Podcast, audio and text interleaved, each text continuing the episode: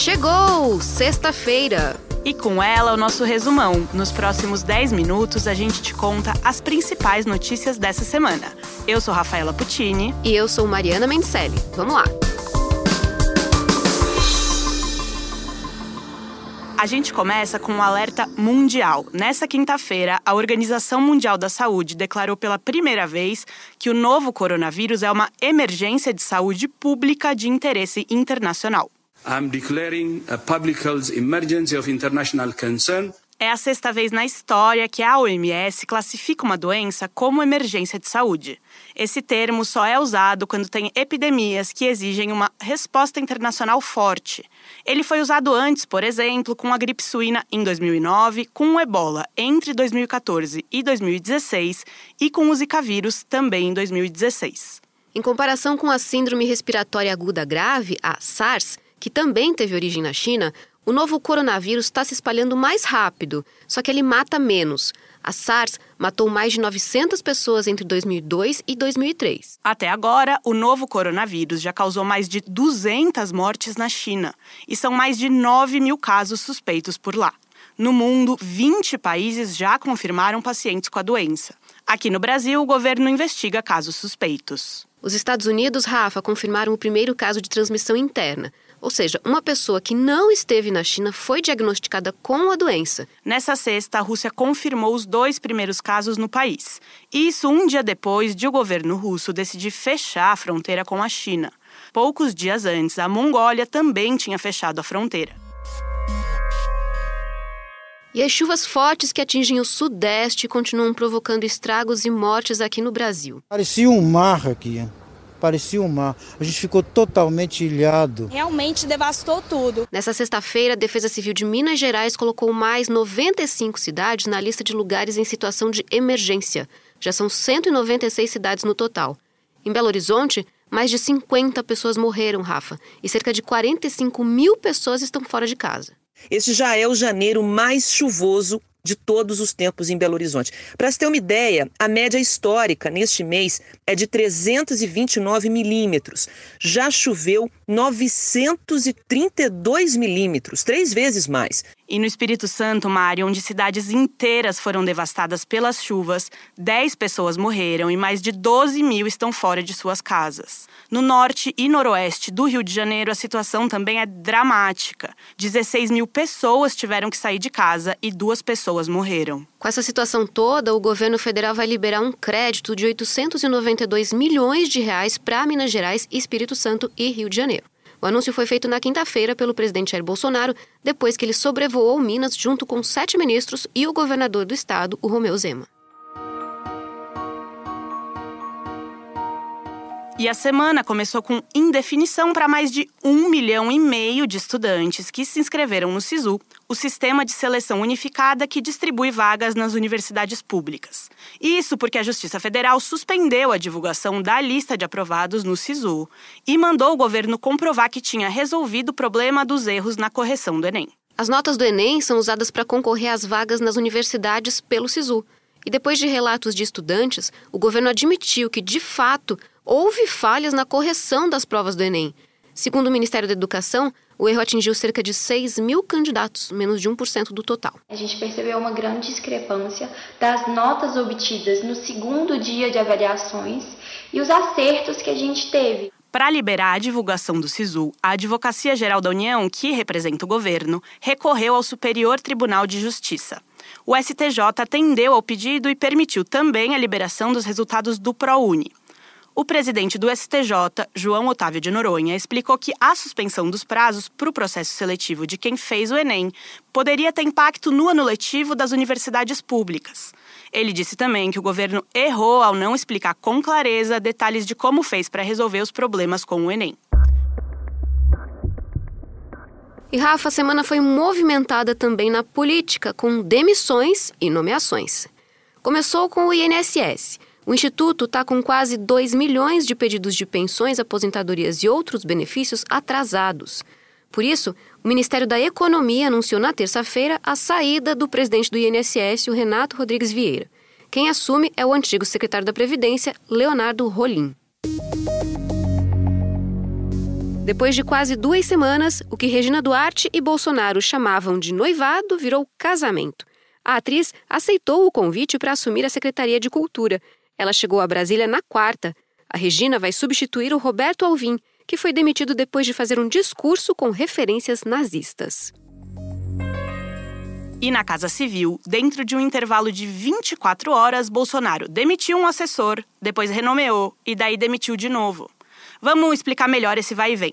Na quarta, o número 2 da Casa Civil, Vinícius Santini, foi exonerado por Bolsonaro.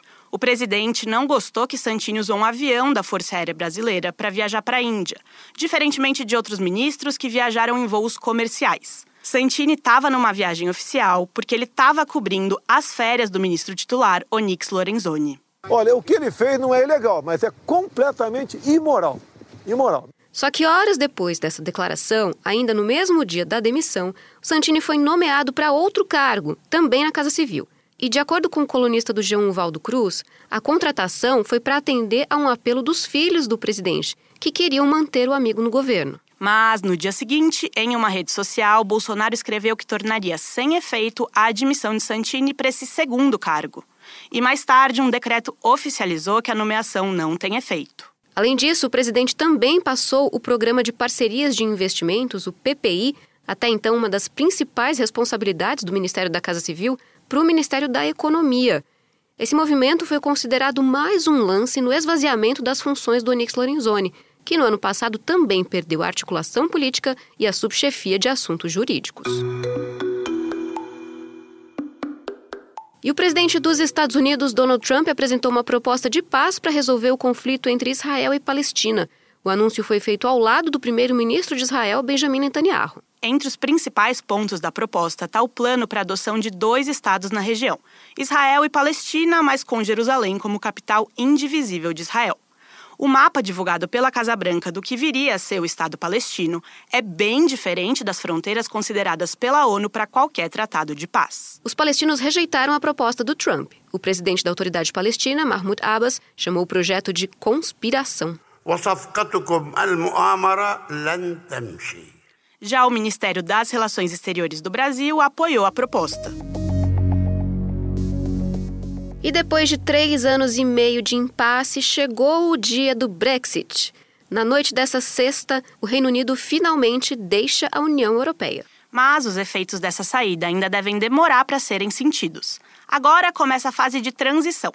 Durante 11 meses, o Reino Unido e a União Europeia vão negociar vários detalhes de como vai ficar o relacionamento entre o país e o bloco. Entre esses detalhes estão, por exemplo, como vai ficar. Olha a lista a circulação de cidadãos europeus e britânicos entre os territórios, as permissões de residência e de trabalho para europeus no Reino Unido e vice-versa, o comércio entre país e bloco, questões de segurança, licenciamento e regulamentação de medicamentos e a circulação de alimentos. Bom, Mari, caso não haja consenso no final desses 11 meses, a saída será sem acordo mesmo.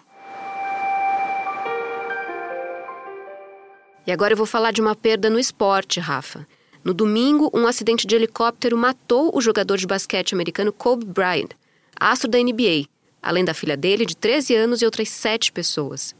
Na segunda, foram divulgados os áudios dos operadores de torres de controle com o piloto do helicóptero.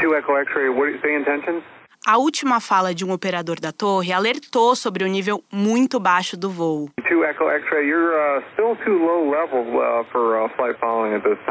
Depois, ele não teve mais resposta do piloto do helicóptero. Um nevoeiro muito forte é uma das principais suspeitas da queda. A morte de Kobe, que além de quarto maior pontuador da história da NBA, já levou até uma estatueta do Oscar com o curta de animação Dear Basketball, rendeu uma semana inteira de homenagens nos Estados Unidos. Depois de vários adiamentos, as novas placas do Mercosul entraram em vigor nesta sexta-feira em todo o Brasil. Mas calma, o novo modelo só é obrigatório para carros novos ou em casos que exigem troca de placa, como mudança de cidade, roubo ou danos. As novas placas não vêm mais com o nome da cidade. Que perda. Agora elas vão ter um QR Code, aquele código lido pelos celulares onde fica armazenada essa informação. Outra novidade é que agora as placas devem ser vendidas pelas estampadoras diretamente para o consumidor. Com isso, cada empresa decide quanto vai cobrar. Mas o Detran pode determinar um valor máximo. É o que vai acontecer em São Paulo, por exemplo, onde o teto vai ser de R$ 138,24. E para terminar, no domingo teve um feito inédito no Grammy 2020. A cantora Billie Eilish, de apenas 18 anos, se consagrou como a primeira mulher a levar para casa os quatro principais prêmios da noite, Rafa.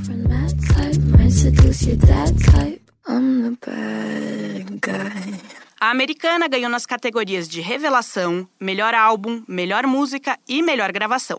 E não parou por aí, porque Billy também conquistou a estatueta de melhor álbum de pop vocal.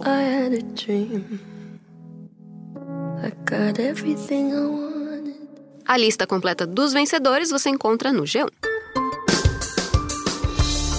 Esse foi o Resumão, o podcast semanal do G1 que está disponível no G1, claro, no Castbox, no Apple Podcasts, no Google Podcasts, no Spotify ou na sua plataforma preferida. Se você gosta desse podcast, não esquece de seguir a gente, de assinar e de compartilhar com quem você quiser. Esse programa foi feito por nós e também por Isabel Seta, Luiz Felipe Silva, Sávio Ladeira, Vivian Souza e Giovanni Reginato. Bom fim de semana, gente. Beijo, tchau. Beijo, tchau.